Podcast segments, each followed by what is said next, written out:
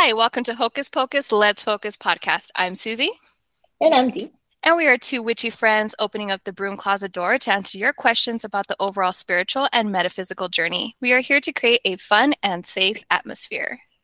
So sit back as two witchy friends bring you interesting topics as we jump into this Hocus Pocus, Let's Focus episode. Hello uh, to our wonderful audience, and we have a special guest with us here today. Howdy. This is Molly. We're super excited to How have Maine of on. you? Howdy. Howdy is not Maine. I, if I was say, if I was gonna be Maine, I'd be like, oh yup. Should not have drank water at that point. this is a good start. Strong start. Yes. Uh, just to let everyone know, we are all sweating our butts off in the different areas that we are at. Um, I, I'm I'm lucky enough to crank my AC, even though it's about what is it? Oh, we're only at 99 today, right now, 104 the high. Dee is sweating her butt off in her old apartment, and Molly is sweating her butt off out in Maine. You have the better scenery, to be honest. Yes. yeah, I'll take it. I, I'll I'll trade a couple of months of intense humidity for being able to go to the beach anytime I want. Uh, I was telling Molly that I, Molly, I was telling Dee Molly that I miss the water since we're here in the desert, Yeah. and I miss Come with it. me. Let's all move together. Let's all just like move our headquarters over there.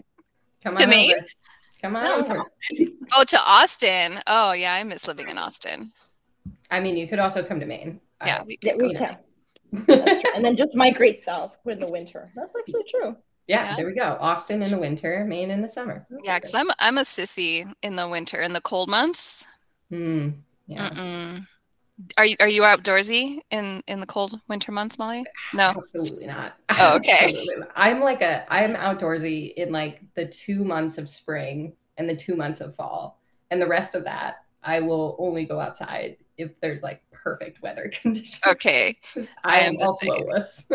I do not. It also, honestly like the the cold months just make me want to stay home and snuggle and be comfy, and I get real Mhm. lazy, and I don't want to get up and do it, go anywhere, Yeah. do anything. So, mm-mm.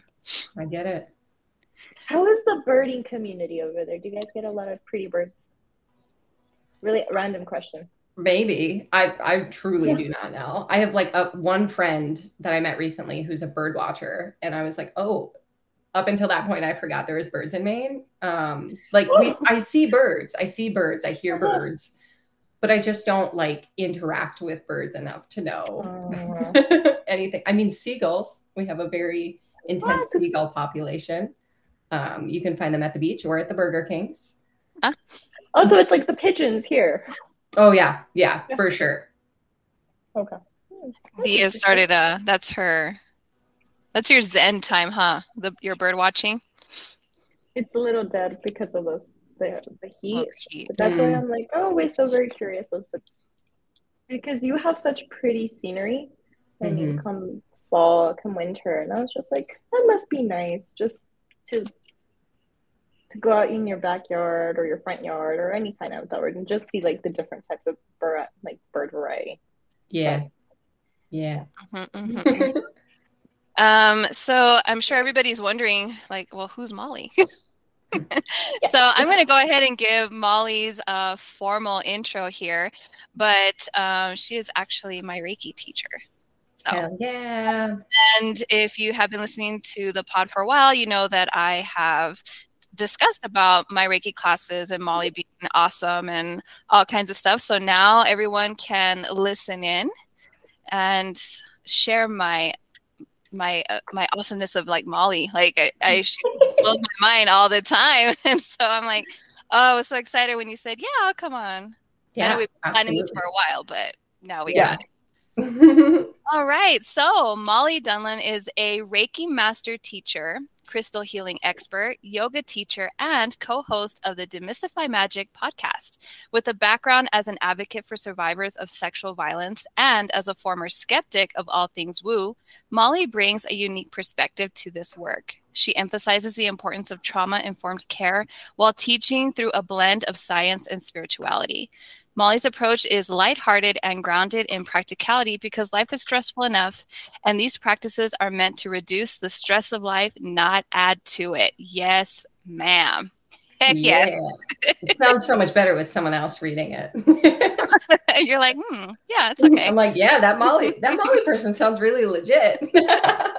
She's the real deal here. So, I'm happy to be here. Thank you so much. thank I'm you really- for. I'm excited. I feel like Dee, I feel like I know you just through Susie because Susie has been, uh, you know, you've been a student of mine for I feel like forever, but I think it's only been like a year and a half. But it, I don't remember life before having you in our, in our little community of graduates. So I'm happy to be here. Thank you for inviting me. I was actually going back through my notes um, when I first took a class you were offering, uh, the Seed to Bloom. Oh yeah. That's when it first started. And from no, it was there- before that Was it? because you did Reiki training last spring, right? Yeah. Reiki Bloom one. was last July. Yeah. Dang. hmm It, it just seems so long ago. I know. I know. That's what I'm saying. I don't remember life before it. Yeah. And then we just clicked. Also because I had a ton of questions. And Molly's nice enough to like, if you have any questions, don't don't. And I was like, girl, say less. Yeah. so um, I do remember seeing Molly first on TikTok and then Mhm. following on Instagram, and she was doing um, Reiki, and I was like, "Cool, let's see what this is all about." So, Molly, for those that may not know, what is Reiki exactly in your words? Yeah. So, how I like to describe it is Reiki is an energy healing practice, helps support your relaxation, helps with healing, relieves stress. Um, a lot of times people ask me, is it like massage? Is it like meditation? Because there's all these kind of like, what is this? Like very intangible. So, I like to say it's like massage in the way that you feel more relaxed after and you maybe lay down on a table when you get a session but it's not like a massage because you're fully clothed and the person doing reiki doesn't actually have to touch you they could do a light touch they could do hands hovering they could do it from a distance and it's like meditation in that it's a practice of cultivating presence and acceptance and um, sort of like mm, like renegotiating our relationship to stress and our relationship to what's happening in our mind. But not all meditation is reiki because reiki has like a very specific protocol and energetic component to it. So if that helps if that helps folks at home it's kind of like compartmentalize what it is. Yeah, for sure. Um, I know when I had Reiki first done, um, which is where I met Dee through um, a mutual friend of ours, which I didn't know at the time, Gabby, um, had done had read my cards and then was like, "Okay, I'm going to do your your Reiki session." Asked me if I even looked up what it was. I had no idea. A friend, a, a friend of mine had, you know, recommended her to me, and I was like, most like anything, threw my hands up in the air. I was like, let's see what this is. Had no idea. And so I did lay on a table. Mhm. Um, she did tell me, you know, you can have your eyes open or closed. I'm going to start at your head and I'm going to, you know, she, and hers was no touch. She just hovered. nice Um, never once did she say, do you want hands on or off? That was just hers, her way of doing it. And she was like, and if you have your eyes closed, um, you might feel me in one place, but if you open your eyes, you might see me in another. I'm just moving Mhm. around the energy where it needs to. And I'm just like, oh, what do you mean? so I'm like, okay, I'm real. It is it is very relaxing, but my brain kept going like, what is she doing? Because I didn't yeah. I didn't understand. And so at one time I was like, I'm just gonna peek my eyes because I did feel her like on my left side, and then she was like on my right side by my feet, and I was like, Mhm. What is this sorcery? yeah isn't it wild Yeah. I had I was in a yoga class once, like very, very early on when I first kind of like heard the word Reiki but didn't know what it was. I went to a yoga class that had Reiki and the person was at my feet, like hovering over my feet. And I swear to God, I could I would have bet my house on the fact that they were touching my head. Like there, I thought there was two practitioners. And I looked up and I was like, what? What? What is that? Yeah. Why do I feel it on my head? yeah, it is crazy. And then um, a friend of mine, Elena, uh, which we've had on the show before, Mhm. um, she was offering free Reiki distance. Hmm. And of course, I'm like, how does that work? This was before Mhm. like I had seen you. And then I had already known it was uh, a little bit. So I was like, all right, cool. I had my crystals. I'm going to put it all over, whatever. And she's like, all right, this is what I'm going to start. This is what I'm going to finish. I'm going to send you voice memos. And I was like, cool, do it. And then, I, if anything, at least I had time for myself. I just told my husband, yeah. hey, I'm going to, I'm going to have a Reiki session. Duh. And then I told her as, as soon as I was, I started crying for zero reason. Mm-hmm. Zero reason, crying, and then I stopped, and then I felt relaxed, and then I swear the crystal I had on my third eye was like vibrating. I was like, "There's no way mm-hmm. this is in my head," because I mean, where I'm going with my next question, you're skeptical of all this, right? Mm-hmm. I was, yeah, yeah. So I I know I resonated with you off the bat when you said you were a skeptic of Reiki and you deep dived into the science of it, at least in class for sure. Mm-hmm. So, how do you respectfully speak with those with skepticism or critics that come across your page? And have you changed anyone's perspective on Reiki's, the chakras, crystal, or yoga? Yeah. So I always like to say, and and you know this from training, that I I categorize skeptics into right. There's two paths when you're a skeptic. There's the path of judgment, right, where you're mm-hmm. like, this is bullshit and nothing's going to change my mind otherwise. And let me just troll your TikTok page and write mean comments, mm-hmm. right? Right. And when you're a judgment, uh, the brain is really cute because it it has this filtration system where it starts to see things that basically back up whatever you believe. And so when you're a judgment and you're locked into that judgment, all you see, like it doesn't matter what evidence you see, it's not going to change your mind. Mm-hmm. The other path to skepticism, which you you fell down, I fell down. Most people that I work with are down that path. Is the path of curiosity, where you're like, I don't really know about this thing. Seems a little woo. Seems a little out there. Not so sure about it, but I'm willing and open to see if it will work for me. And so, for me, if, if someone's coming to me and they're judgmental skeptic, my go-to is I have nothing to prove. I have nothing to defend. Like, I'm just here sharing. Take it or leave it. If you're a judgmental skeptic, I'll just block you if you're a dick. But if you're a curious skeptic, like we're gonna get along great because that that was me. I truly thought that Reiki was like the most hocus pocus Harry Potter bullshit of my entire life. And nothing would have convinced me otherwise, except for the fact that I had chronic hip pain in my early 20s. And I had a very, you know, my my job as an advocate was extremely stressful and, you know, was reaching that sort of like breaking point of burnout. And I had a yoga teacher who had a similar job to me, similar pain to me, and was able to heal it through Reiki. And she had a path of skepticism too. And so she convinced me to go to a session. And like you, I was like, well, whatever, I'll, I'll just lay here. I guess it's relaxing. Mm-hmm. But when I was in that session, I had such a profound experience. I saw, like with my eyes closed, this wispy white light in the shape of my hip come out of my body, rotate, and snap back into place. And I just had this feeling in my gut like I needed I needed to know more. And the next day I woke up in significantly less pain. And a week later, my chiropractor was like, What did you do? Your hips are in alignment for the first time ever. And so I basically went into my first Reiki training either, you know, on that path of curiosity, being like, I'm either going to prove my skepticism right or I'm going to prove my experience right.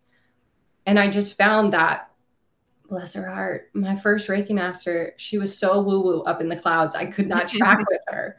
So I was like that annoying kid on a car ride, being like, why does it work? Why does that happen? What is that? Yeah. What's happening? uh, and and and it really was through my own deep dive into the science behind what's happening and understanding that there is research. There are so many studies at this point that prove that Reiki's effective at reducing pain, stress, and anxiety. That proved my experience on a clinical level, that proved it's not just a placebo effect. And once I had that science sort of like understood in my mind, my skepticism was able to sort of like quiet so that I could experience Reiki in my own body. And it was through that sort of hand in hand of understanding the science and my own experience that I was able to to come out of my skepticism. So that's what I share with my students you know you know through the training it's right. the emphasis is on science the emphasis is on how you can use reiki in your own life how you can use it in two minutes at a time if you're really busy so that you don't have an excuse to kind of like put it off and put it off and put it off. And that that is what changes people's perspective. It's not about me trying to convince anyone. It's not about me trying to change your beliefs. If you're curious dive on in please. If i'm the right teacher for you dive on with me. If i'm not then dive on with someone else. But um, yeah, I'm not really in the business of convincing anyone. I'm more of the business of of helping you really follow your curiosity. Like that. I know Dee did Reiki one. Mm-hmm. Yeah. And um, I don't know if you felt, I know I do mine virtually, and I know Dee had done hers in person. So mine was done in person. Um, we had it with a list, and I have only completed Reiki one. But I had a question for you because you said that you had hip pain. Mm-hmm. How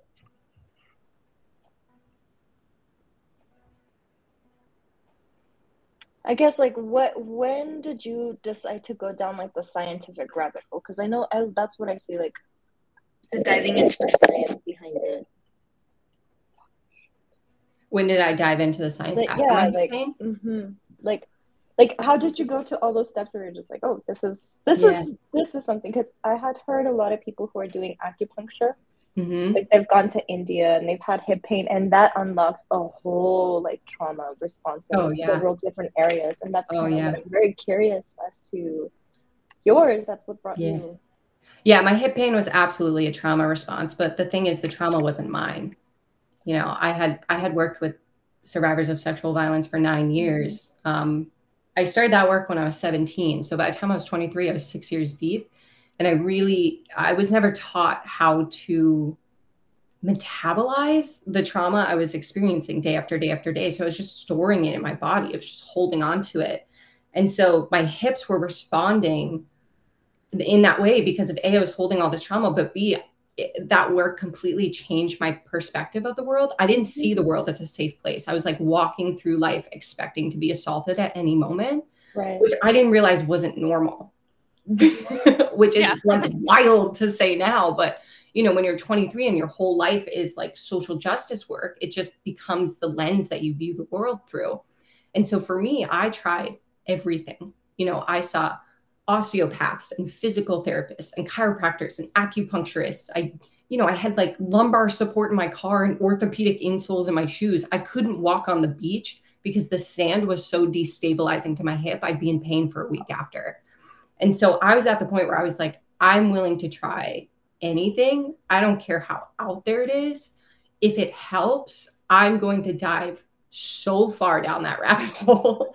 um, and that's really what Reiki was. It was the first thing that brought me any semblance of relief because at that point, I'd been in pain for, I don't know, maybe a, a year or, or two by the time I went to my first session. And um, like for me, I just kind of accepted the fact that I was going to be in pain the rest of my life. and um, and it was through Reiki that I was able to relieve some of that that stress from my job so that I could release the trauma from other people's stories and come out of the fear response. And it really was when I started doing Reiki for myself and went through my first training that I was able to do that because, you know, an advocacy budget budget does not allow me to go to a Reiki session every single day. But mm-hmm. learning Reiki once, I was able to have that tool that I could use every single day to maintain the like pain relief in between sessions. Yeah, for sure. Um, I think a lot of us, especially if you work in Molly's line, mine, you know, where you absorb a lot of other people's energy, it's very easy mm-hmm. to have that just stick in your body and not even be aware. I mean, yeah. I'm a teacher, and a lot of times I didn't wasn't even aware that I was holding on to a lot of my my students' traumas. You know, especially because mm-hmm. I teach dance, and when you teach dance and you're stretching, a lot of those are like hip openers, and yeah, then they start. At, first, I was like, "Why are you freaking out for no reason?" Or "Why are you crying all of a sudden?" You know, so now that I'm learning more, it's well before this, obviously, but learning more in my field, I was like, "Oh." Yeah. This is why. Yeah. Because they don't teach that. Obviously, they don't teach that in school, Mm-mm. which they should. I think mm-hmm. as, as far as my line of work as a dance instructor, teacher in the public school, no less, um, that should be offered, in, yeah. in my opinion. No, it's because you're dealing with science. I mean, it, it's all carrying it there. Mm-hmm. And if you're doing hip openers with a bunch of, yeah, I mean, both of you have worked in in lines where it's they're not it's not hormones it's just like so many emotions like whether it oh, has yeah. been assaulted whether they're coming into their own. It's just there needs to be some science, not just like, for instance, for you, for you, Susan, it's scientific. Like when mm-hmm. you start opening it up and like how like that's literally like right in the area of like all yep. your private sections and all yeah. your stuff, you know.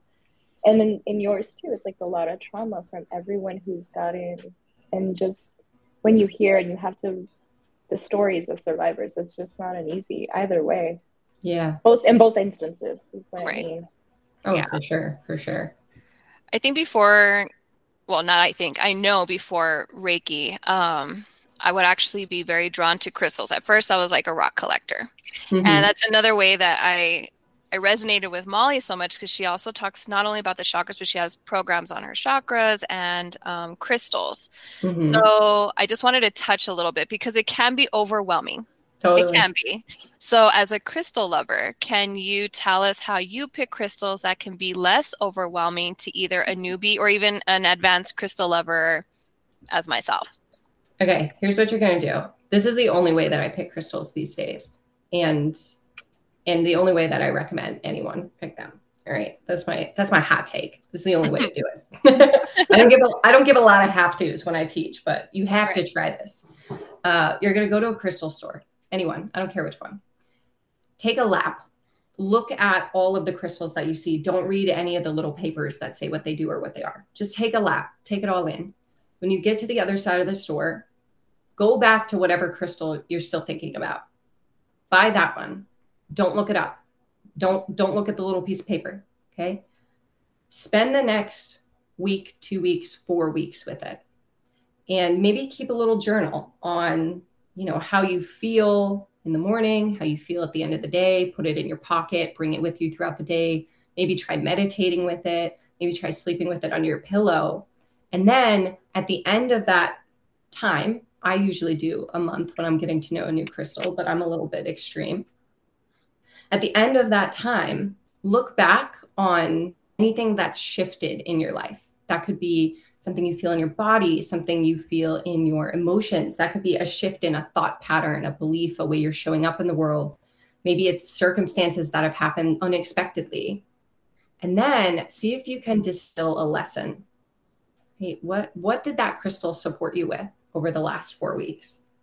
And then look it up because what happens is we get overwhelmed because there's an abundance of information about crystals out there and it's all different right, right? if i googled what does amethyst do? I'm going to get a 15 page dissertation that's going to tell me a bunch of different things.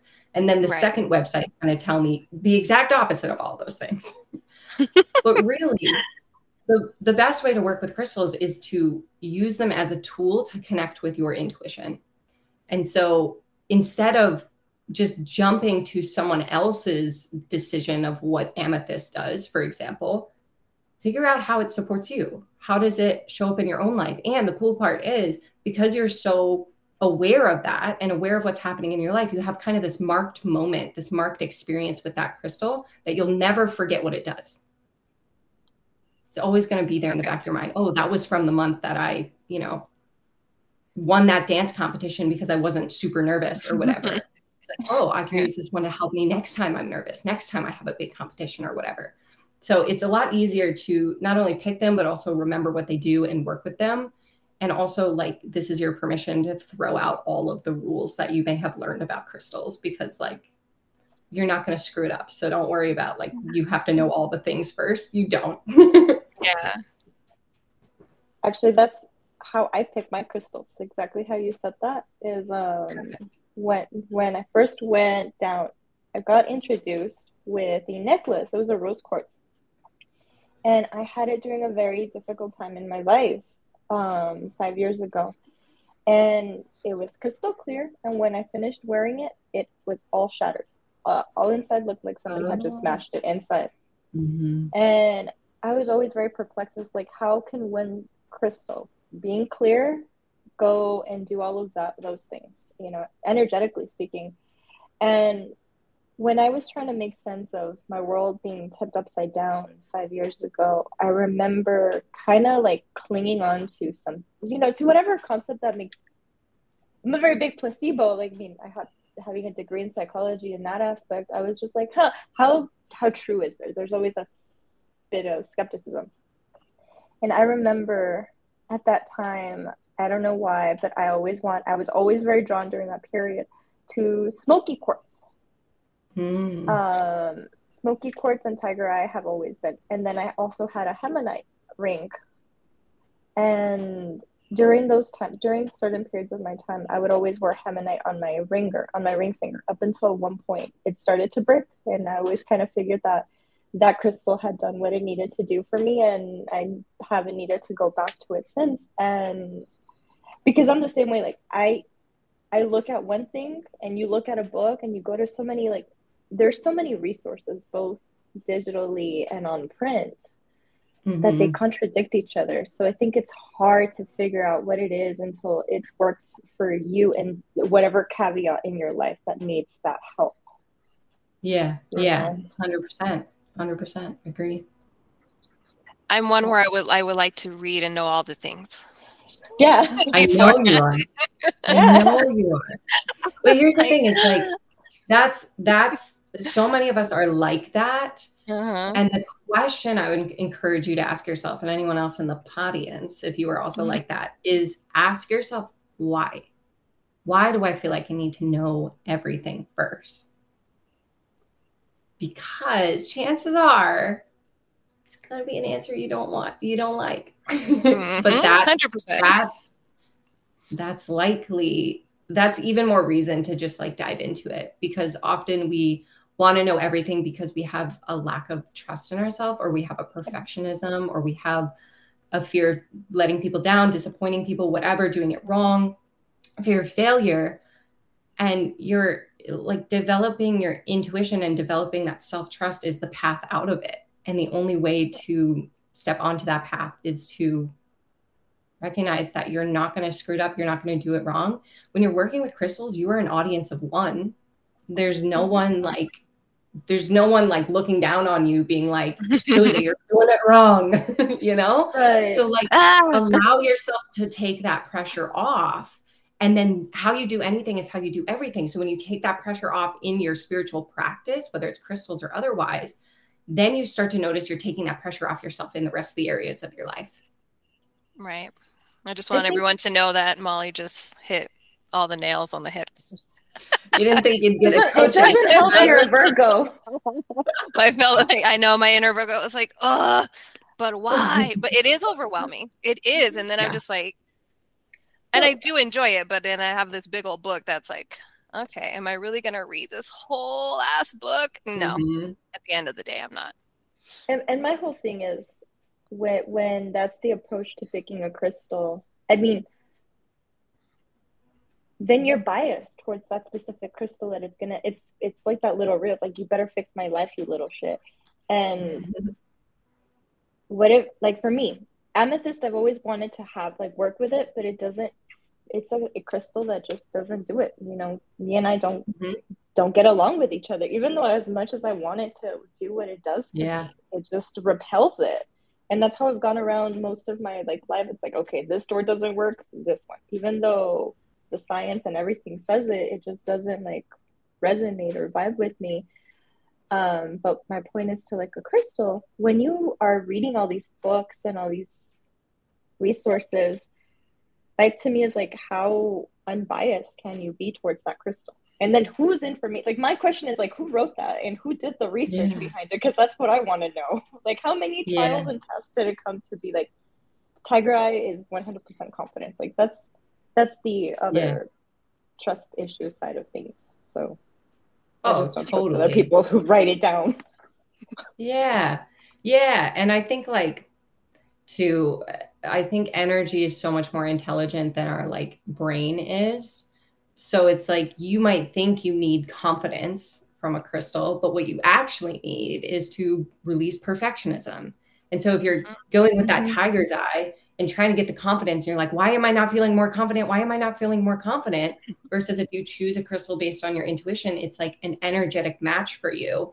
And so the energy is going to do what it needs to do. And your mm-hmm. brain may or may not have all the details until after the work is done. Right. Yeah, for sure. And actually, the next question I had, I know that Dee's going to like because going into like what your brain likes um, and and what we what we see is like that's what we correlate with. So in Reiki class, um, in Reiki two, we we discuss symbols and their meaning, and you showed us a few symbols, and we were to mm-hmm. write just write them down and what they meant to us, how we felt, like without anything. Just here's this symbol. How do you feel? And this was our assignment. And since Dee's in marketing, and we talked about commercials and ads and when we see these symbols, how does it make us feel? So like Golden Arches mm-hmm. McDonald's. And then you put yeah. SpongeBob on there and several others. But mm-hmm. can you elaborate how mm-hmm. those in marketing and I know Dee loves it. Like I use symbols in order to make yeah, in order to make the consumer feel a type of way and how that can tie into distance Reiki. Yeah. Yeah. Let me let me circle around that um, for yeah. folks who, you know, because I know there's folks not listening mm-hmm. who are not in the training. So Reiki 2 is the the next level to Reiki 1. Obviously, one, yes, two. hey, you may literally never know. um, but in Reiki 2, we talk about distance healing, and there's um, three Reiki symbols in particular. And I always thought the Reiki symbols sounded really woo until I started doing research into symbology and, and the actual science behind symbols is fascinating. It's so interesting.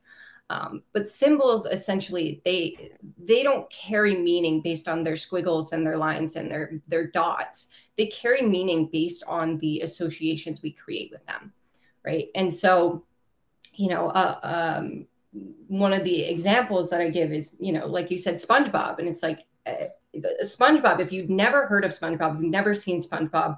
SpongeBob was like brand new to the market. There was no branding associated to it, right? There's no there's no meaning. You would completely forget it. You would not respond.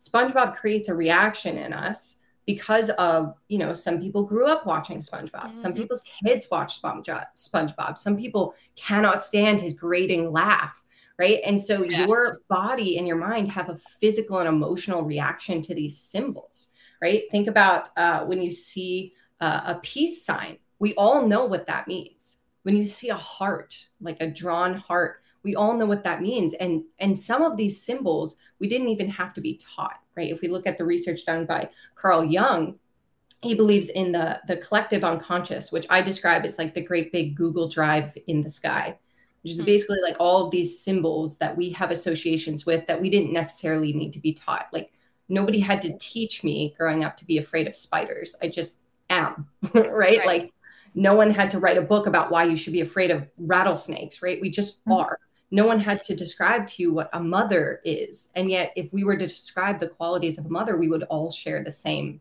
qualities.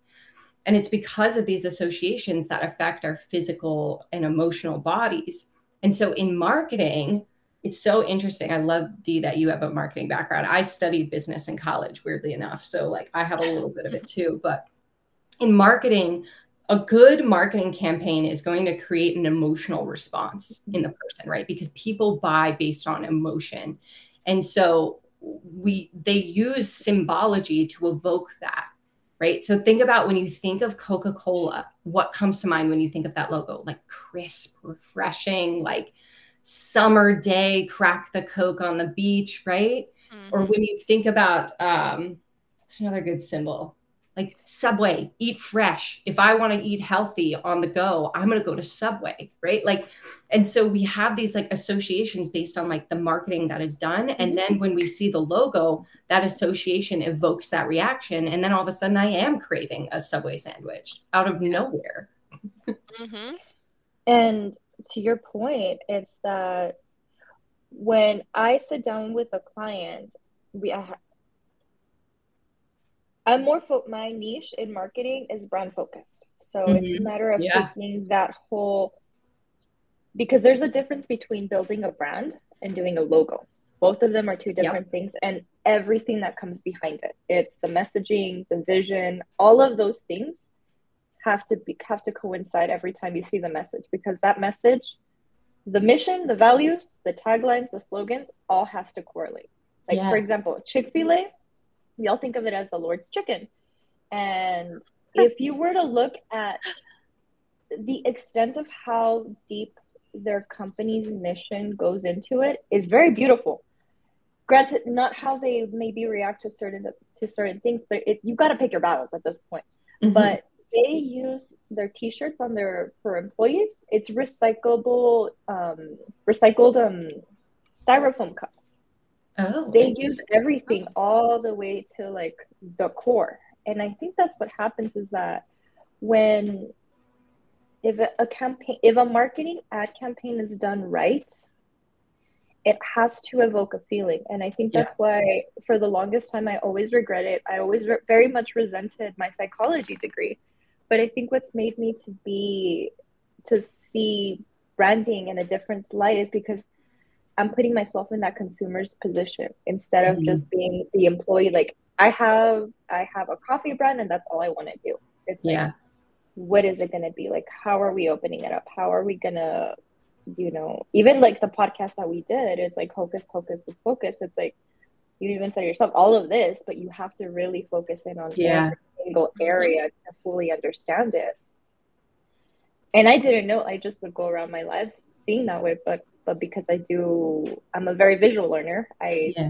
I have shitty vision so i have i my life seeing seeing symbols and if it matches then i know i'm doing something mm-hmm. you know yeah but it, that is it is most importantly i think old marketing old advertising campaigns have shifted that's my my thing is that i've seen so many shifts from going from like influencer marketing and i'm just like the art of what advertising was has mm-hmm. slowly started to kind of die off and that makes me very sad yeah yeah. I mean, I feel like everything's cyclical, so it'll come back around. Mm-hmm. But yeah, I always think like people who know psychology make the best marketers because yeah, it's all about that feeling. And when it bring it back to distance Reiki and like the symbols that we use in Reiki, it's just that it's the associations that we build with them. So when we have a symbol that evokes the energy of clarity and, and balance and peace in Reiki, it's not because of the swoop de doops and the lines. It's because we built that association. It's because we practice feeling that feeling in the body while we're observing and drawing the symbol so that over time, when we go into distance Reiki, whatever kind of Reiki, Reiki on ourselves, Reiki on others, when we call up that symbol, when we think of that symbol, it's like that energy is there, that association is there, and the energy just moves in that direction. So, yeah, yeah, I love, I love I love psychology. I love the science. I geek out about it all day. you know what it is? Is that I think being spiritual is a direct, like maybe parallels to that. Because even Jung himself, like the shadow self and, yeah. and all of that, like psychology is like the twin sister kind of to spirituality. Oh, it's just like the yeah, one that yeah. went to to school and you know made a career yeah. marketed out of that way. But but it has the so same goal, uh-huh. right? Just understanding ourselves, understanding each right. other, and like ultimately feeling better for like yeah. a, a lack of better way to put it. It's like we're either on a if we're on a path of psychology or we're on a path of spirituality, we're all trying to just like come home to ourselves, you know, mm-hmm. make this world a little bit easier like make everything that you process like bring down that anxiety bring that that depression yeah. and even help with a lot of like physical ailments that you mm-hmm. for example and i'll segue into to, to mine it's like because of all these things that manifest psychologic psychologically mentally which is not even mentally it's more nervous system and yeah. as we know if you ever look at a skeleton like the nervous system goes into everything. Mm-hmm. Oh yeah. Yeah. And how you mentioned like the hip, um, the hip. Mm-hmm. I mean, mm-hmm. I have, I have, um, I was just diagnosed with IBS, and it's oh, very yeah. painful. That I didn't know that. I, I, had told Susan last week, um, last month, that when I got IBS, my shoulder hurt. Yeah. Something that starts in your stomach. Yep. But it, in all honesty, it was induced by stress, by oh, everything yeah. that you carry, everything that um, for me, I've always had stomach issues since I was a little girl. And, and if you think about it, it's what the sacral, the solar, and it has to do with confidence. It has to do with mm-hmm. like trusting yourself, like feeling that you can be a leader, feeling like you can come into your own. Yeah. And it's only to me i always see like that when i start going into like the psychology and aspect of things how it all does that circle. But how does reiki imbalance affect the body? Like and how does it manifest? Yeah. To you?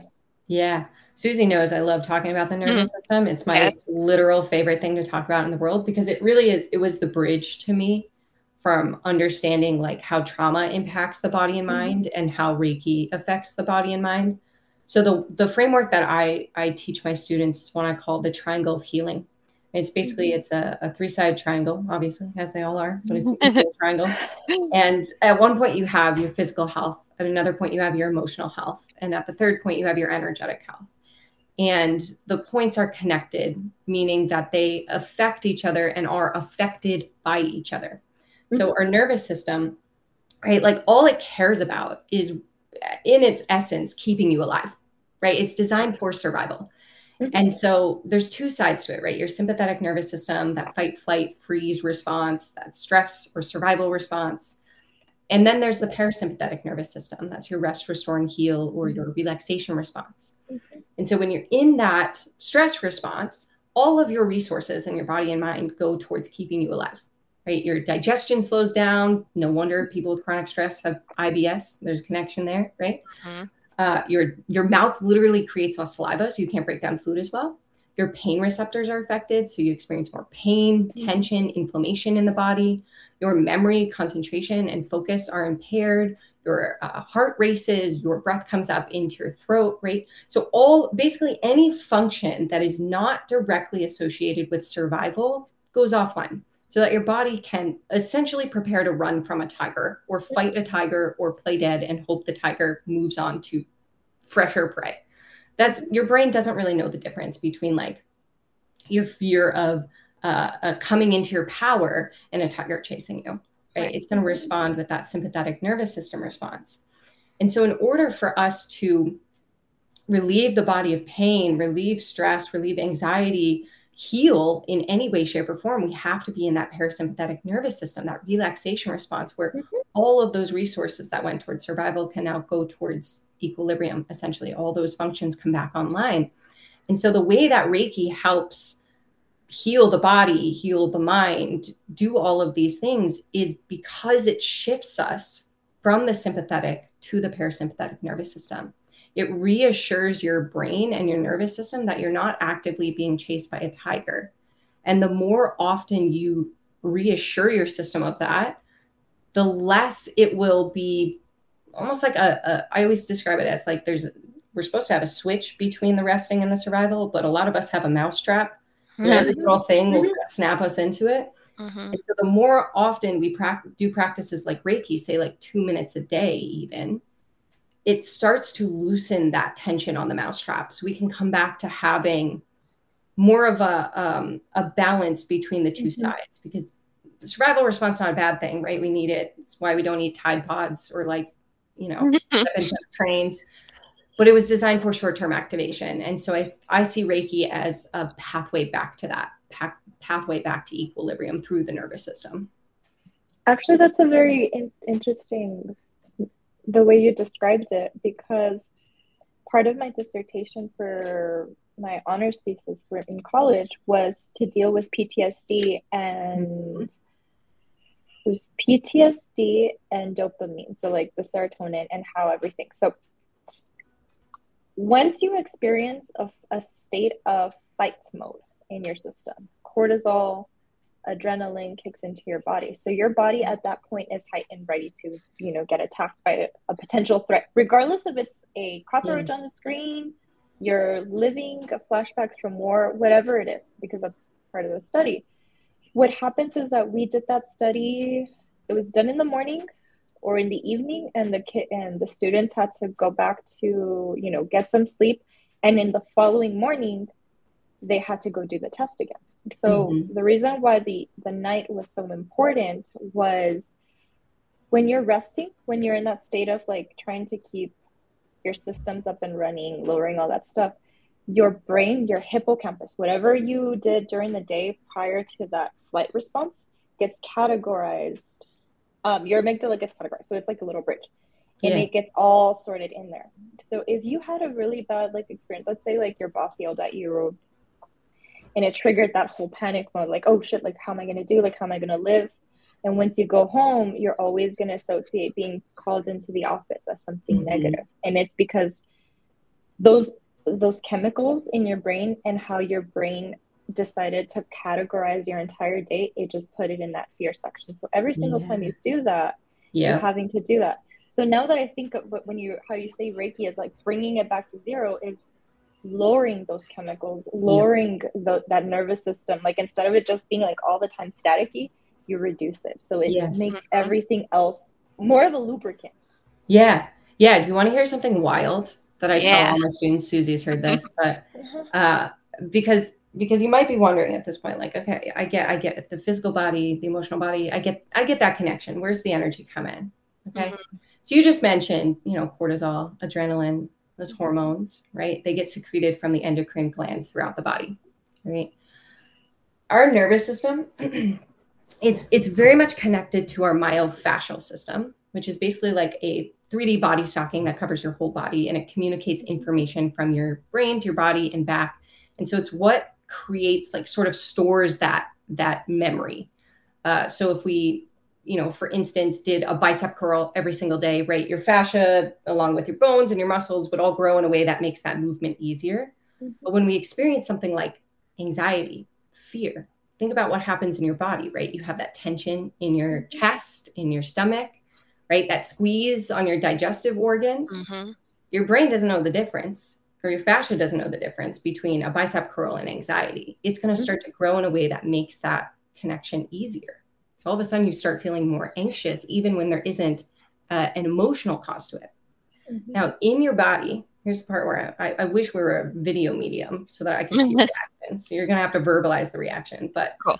in your body, there are seven locations where there's more fascia than anywhere else. More fascia, more information from brain to body, more of that electrical current that it's moving through. Those seven re- locations directly line up with your seven endocrine glands that are secreting those hormones into your bloodstream. Those seven locations directly line up with the seven major chakras on your spine. Yeah. Uh, Yeah. When I learned that, when mo- I was like, shut the front door. Not that I don't believe you, but let me Google it real Uh-huh. quick. Yeah, yeah. And so, Yeah. like, regardless of That if you really look cool. at these parts of the body through the lens of energy or through the lens of uh, emotions or through the lens through your physical health, it's all connected. It's the super highway for Mhm. electricity, for communication that impacts our health. And so, when it comes to Reiki, those are the parts of the body that we're working with. Mhm. Those are the parts of the body that we're putting our hands. Those are the parts of the body that we're starting to bring balance through this energy. And so, of course, they're going to affect the way that we feel physically and emotionally too. You know what's interesting when you now now that that all that all makes sense. So think of like when you when we're using the highway analogy, right?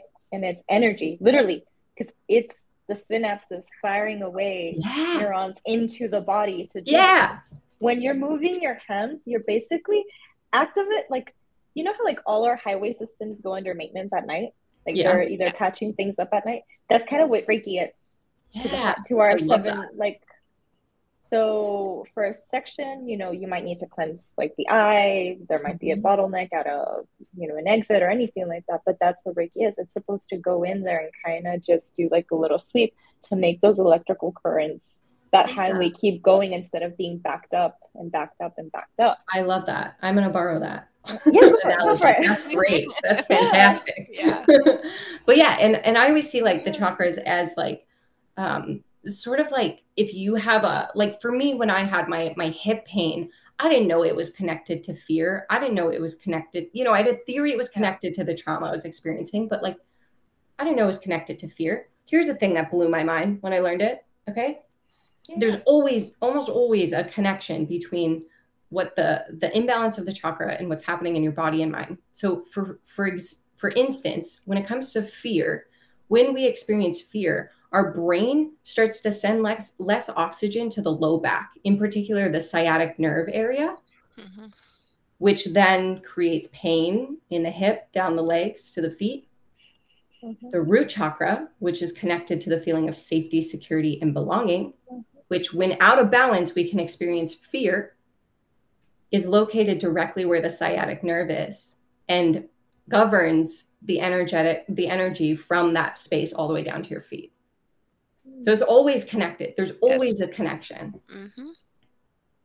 That's really cool. Love it. I do. I am so sorry. Anyway, so because I, I want to just go into like this whole thing and just have like a. You can that. rabbit hole this. You know, yeah, yeah I'm a rabbit holer. So. yeah.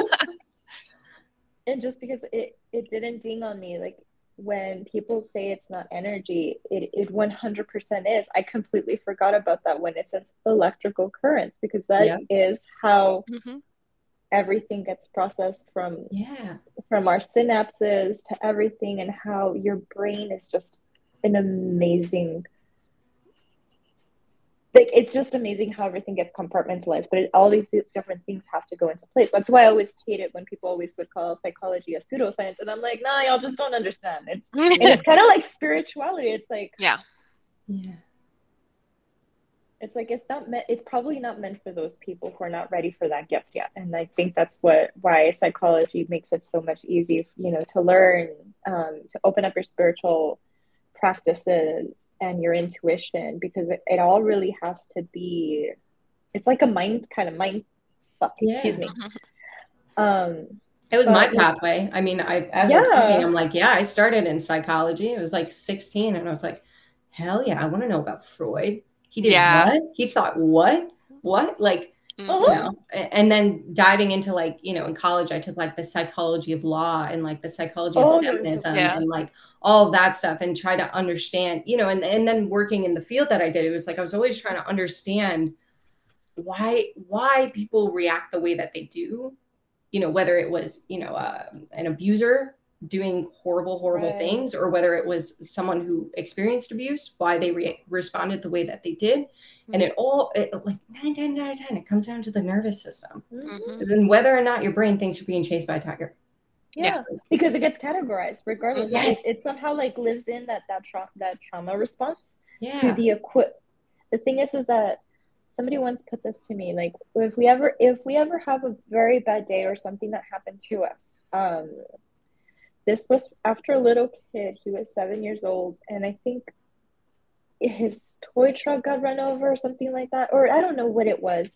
But to that kid, that was the worst thing that happened to his mm-hmm. life thus far. Yes. So if your brain gets categorized like mm-hmm. response from year one, year two, and all the bad little things, and they are they're all harbored in this like drive, like this folder inside your brain. Mm-hmm. Of course, you're gonna somehow mistake it was like well yeah i remember you know that trauma response was the exact same time that i got you know bit by a dog they both right. live in that folder they're mm-hmm. not subcategorized in that aspect and um so my question is is that you know as somebody who who does struggle a lot with like um with balancing the chakras i don't do a great way of maintaining my highway system at this point. Mm-hmm. how can we self cleanse those things? I mean reducing stress is one of them and but yeah. what what how how would you recommend or how would you prescribe us something to do this on the yeah here's a hot take that i have um i don't believe that balancing the chakras is the goal because it, when we say that we need to cleanse or balance the chakras and that's what i need to do it's like we're talking about them in a vacuum and they don't exist in a vacuum mm-hmm. right you're if you have an imbalance in in one of your chakras you also have a pattern of physical and emotional things that are both leading into that imbalance and affected by that imbalance. And so i i always prescribe like a holistic approach right? Like what's happening in your physical body? What's happening emotionally, and then how can you bring balance to those things and let that impact the chakras? Because if we only focus on balancing a chakra, like say, like my hip situation, I keep coming back to that, but if I only focused on my hip and I didn't work on, you know, setting boundaries at my job so that I wasn't living in a fear response, if I didn't work on, um, you know, physical therapy to fix the muscles that had atrophied when I was in pain, then I would just be balancing that root chakra, finding maybe a little bit of relief, and then bouncing back to pain, and then coming back and coming back. So it becomes like Mhm. this like boomerang. So my approach to the chakras is always like, if you feel like you have an imbalance, it's like approach it from a physical, emotional, and energetic standpoint, right? So if it's if you mentioned solar plexus, you mentioned IBS, so I'm gonna. I'm gonna I gave Susie some. I'm gonna give you some coaching Yeah. Go, go, go, go, go. so IBS and and especially since you mentioned like coming into your power which is very connected to the solar plexus chakra which is located for folks who don't know at the base of your sternum like right around your diaphragm I want you to think about patterns in your life where you may have inadvertently or consciously been told to hold tension there right? A lot of us growing up were told to suck it in right? Mhm. suck it in pay attention to our weight make ourselves smaller. And so what happens is when you when you get into this pattern of sucking it in sucking it in being really conscious of your stomach then now you're not breathing from your diaphragm you're breathing from your throat your chest which stimulates that sympathetic nervous system response Mhm. so now all of a sudden we have this pattern of tension of not being able to breathe deep into the abdomen. We have the solar plexus that is like being told to be small, that is being told to reserve our power, to hold our power back or to hide it. And we have the the response in our body of that squeeze on your digestive organs. No wonder you have IBS. But that's very funny because it's like when you we hear speak and come into your power, it's never from your solar plexus. You always hear it's the it's the, the throat chakra, Throat it's like speak. But in reality, it's like how can you use this if that's blocked off? Yeah. You know, yeah. like then you're not really speaking authentically. You're speaking just you know because like it's a scream, but it's not Mhm. a well scripted argument. Yeah. There, and there's a difference there. And even it. physically right? Like if you always speak from your throat and you're breathing up in your chest you're going to tax your voice Mhm. right? Like i was a i was a musical theater kid growing up and it was always breathe breathe with your diaphragm breathe with your abdomen right? That's where your power is in your voice. Uh-huh.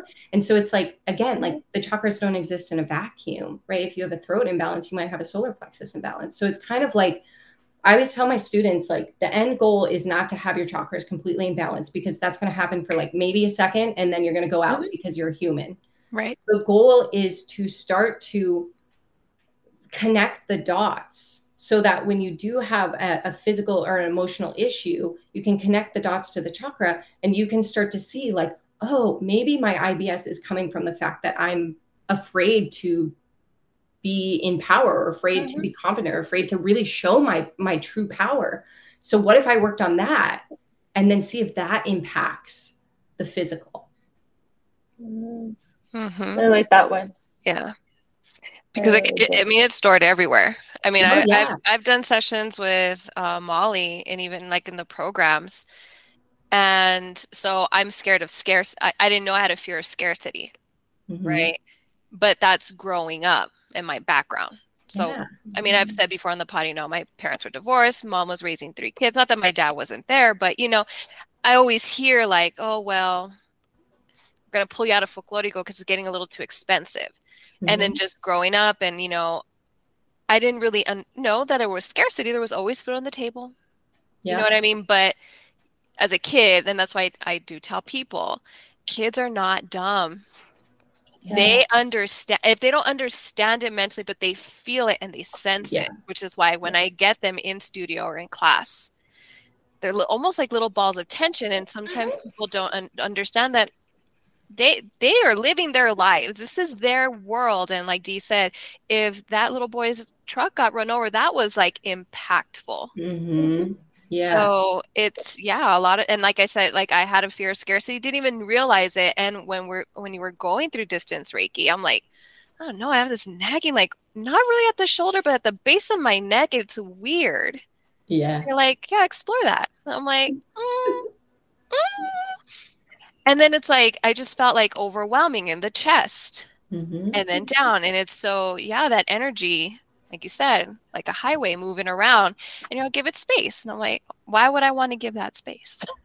No, and, and it feels and- icky, you know, but what we resist persists you give it space so that it can move out and through just like like if there was a traffic jam on the highway what clears up traffic space. Mm-hmm. Right? You can't Yeah. clear up traffic if you're bumper to bumper the entire time. That's ne- you're always going to be stuck. It's a matter of creating that space so that the cars can move through, so that the energy can move through, so the emotion can move through, so the physical body can release that tension. Exactly. And um, yeah, no, that's a really interesting way about so like going to it, like the scarcity thing. I have always been told, suck it in, wipe off your tears, go handle it. And I, I hate that. It's it's a trigger of mine that I work in therapy, Yeah. you know. And it wasn't until I decided to decided to like start getting rid of the ideas and start doing an anxiety journal. Somehow I don't know what Pinterest did, but it it um so let, let me just break this into this little mini tiny rabbit hole. I wear a watch, uh the um Garmin, and it's been running for several times, and I have always wanted to have low resting heart rate. I did not know that people who are diagnosed with um, GA, which is general anxiety, tend to have rapid heartbeat. So it didn't matter how much I would put in the track, the mileage, my Yeah. heart rate was always, always high. And it wasn't until I realized that that was a sign of anxiety. And now that we that you're telling me, it's like when you're taught to hold this in, like from your stomach, and you're breathing from your throat, it's closer to your heart. Yep. That way, it has to accelerate a lot of the pumping system that goes into your body. Therefore, accelerate because it's there's a there's a blockage somewhere. There's Yeah. literally a blockage in your stomach Yeah. that doesn't let you kind of like let the blood flow better. And it's like that. you know, not to go off too much of a tangent, but you have um, you have a nerve that's associated with your your survival response or your resting response called the vagus nerve, and it it runs from your um, basically like the base of your brain down to your stomach. It touches all your digestive organs and it communicates information back and forth from brain to body, and um, it's very much connected to those like butterflies in your stomach or like the gut instincts, right? Mhm. but it's also so connected to our stress. I always say it's like the link between anxiety and intuition because if your vagus nerve is, um, if you have kind of like a, a, a weak, we call it vagal tone, right? Then you're more likely to be anxious. And if you have a strong vagal tone, then you're more likely to be able to move through that anxiety and come into your intuition, right? Those gut instincts. But the way that we measure vagal tone is by looking at the relationship between your breath rate and your heart rate. Because when you inhale, your heart rate naturally quickens. And when you Mhm. exhale, it naturally slows down. And so there's this connection. If we start to breathe shallowly, our heart naturally starts to quicken because we're taking more of those inhales and we're affecting the vagus nerve. And then all of a sudden, your brain thinks there's a tiger because you're breathing Uh-huh. like you're being chased. And so, of course, if you have anxiety, your your heart rate's going to be faster because your brain thinks you're being chased by a tiger. all the time, like in different Mhm. scenarios, all the damn time. It always comes back to the tiger with me. Like I, Yeah. I've not found a single scenario where I can't be like, nah, it's not the tiger this time. It's always it's always the tiger. And that's why I think Reiki is so powerful because it's a practice where you can start to recognize and reassure that tiger so that you have more space to choose how you want to respond in life Mhm. rather than constantly fighting or trying to run or trying to just like or just freezing. It's Right. like creating that agency over that tiger rather than Right. you know, just letting it rule your life. Mhm. Right. And with that, I mean, I feel like anyone can benefit from Reiki, right? But I know Mhm. that at least with age, I know you can discuss more, Molly. But if you can give us, if someone is looking to either maybe taking Reiki class to learn Reiki for themselves, or maybe to go see what Reiki is about, um, what are some red flags or and green flags we can look for when finding a credible practitioner to go in and get Reiki Yeah. done, and maybe a credible um, teacher if we want to learn for ourselves? Yeah. Yeah. So the number one is like, again, Reiki works by helping reassure that tiger in your brain that you're not about to die. And so the number one thing is comfort, Mhm. right? If you're uncomfortable around the person, if you get the ick, if you've got that gut feeling of like, I don't know about this person, um, that's the that's the biggest red flag, right? Because even they could be the best Reiki practitioner in the world. They could be me. And if I give you the ick, I don't come to me because right. your comfort matters so much because you know when you're uncomfortable your nervous system is on alert right? So that that resonance is really important. And then i always recommend looking for someone who speaks about reiki in a way that connects with you right? Mm-hmm. if you are kind of resonating with this conversation and the science you know find someone who's who's knowledgeable in the science. You know you might not resonate with someone who's like going to talk to you about archangels and you know mm-hmm. the spiritual realm and and akashic records or whatever like all that stuff is right. great if you're into it but like finding someone who speaks about the practice using language that you a understand and b connect with is really mm-hmm. important and then when it comes to finding a training if you want to learn how to do reiki for yourself which i recommend for pretty much everyone if you have stress mm-hmm. in your mm-hmm. life you should learn how to do reiki so mm-hmm.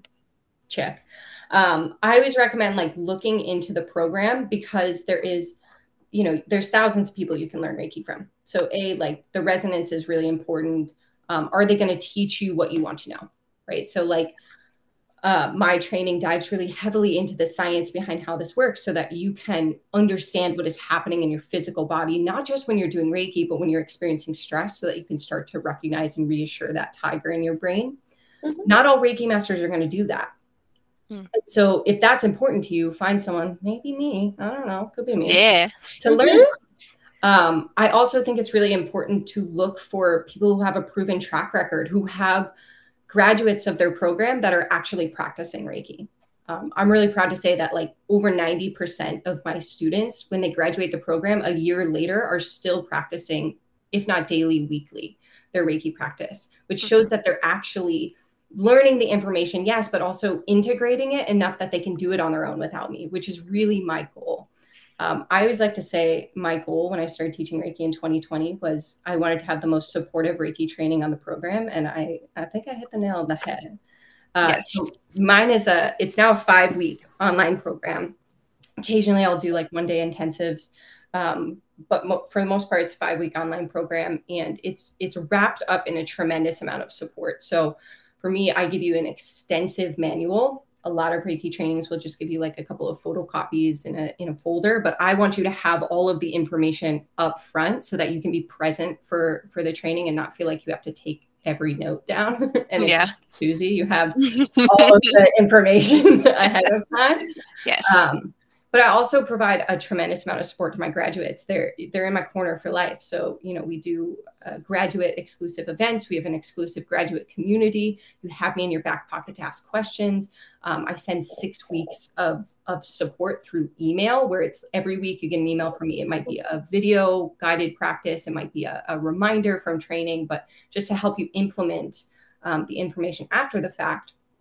And then for me, um, I I think it's a green flag when you find a Reiki practitioner or a Reiki master who is uh, trained in trauma informed care.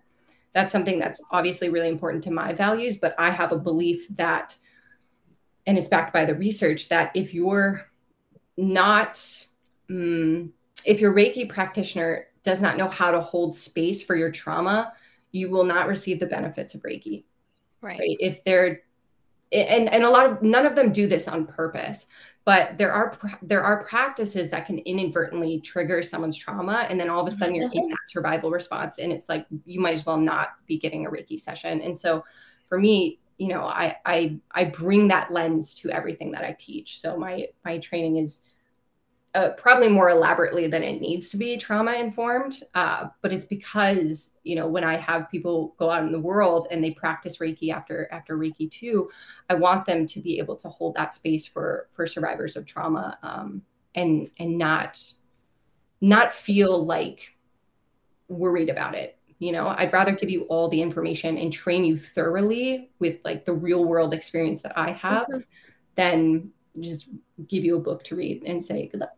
Right. Yeah, because I mean, look look at the world we live in. How mm-hmm. yeah. how would someone not have some kind of trauma? Oh, for in sure. their life, Especially after the last couple of years, right? Exactly, and I can attest. Um, because I know Dee did her Reiki one in person, and uh, mm-hmm. and at the time I just I could not, but I take Molly's class. I did took Reiki one, took Reiki two, um, and I will take Reiki three. Um, but I was like, oh, I wasn't sure. Like, how can I take a Reiki class and learn online? Because sometimes Mhm. I'm not, I was very, not, well, yes, skeptical about online training. Mhm. But I will say that, yes, Molly is amazing. Her website is amazing. She, you can ask a question and she will get back to you, but also the community of students yeah. going and asking a question and reaching out and someone answers um, just lending that support there's videos there's and I, I always love molly's videos because they're very informative and then it's like blooper reel and i'm like she's a person yes because sometimes Yeah. you know we see the teacher as like oh you know it's like oh i don't want to ask a question and then it's like oh she's a regular human being you know yeah. and at least for myself where i can be a little bit high strung just just a tad. Mm-hmm. But just the reiki in itself has really helped me. Mhm. and that's just me and then just feeling like you know what i can lend this support to others. So i mm-hmm. highly highly highly recommend molly and her training and we're going to put all her stuff in mm-hmm. the show notes 100% but as we finish up molly what do you have how can people reach you and what do you have going on yeah i mean you can you can hit me up MollyDonlan.com is the website. I'm on instagram tiktok threads all the places now. At, at my handle is at modizzle with a zero instead of an o and a three instead of an e.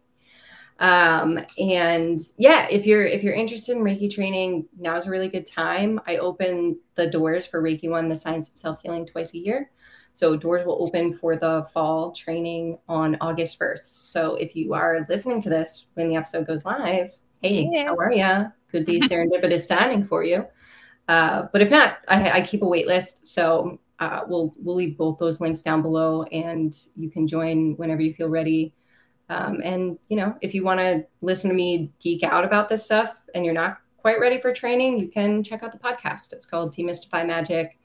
It's all about exploring all things woo through this lens of both science and spirituality. So you can find that wherever you listen to podcasts. and i highly recommend yeah i'm caught up for sure. So we started um, with season three, where we choose an affirmation Ooh. from the Uh, book. So since Molly is our guest, we're just I'm just going to ask you to intuitively tell me when to stop, and I will read the affirmation, and then we can close out our podcast episode.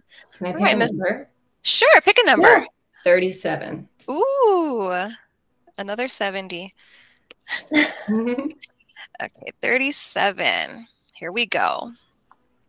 I am stronger than I was yesterday, Hmm. is your affirmation. Love. Experience is what makes us stronger. The challenges, the heartache, the grief, the happiness, and the pleasure. Every experience, whether it is good or bad, provides us with the tools for the future. I love that. I love that. Yeah, so we will post that for sure on our all of our areas. So as we close out and we say thank you to Molly for coming on and sharing all of your juicy knowledge with us. We could talk forever, literally, Oh, but I know. thank you. Thank you so, so much. And for our audience, you can find us at Hocus Pocus Let's Focus on Instagram and on TikTok. If you um, want to get a hold of us, send us an email.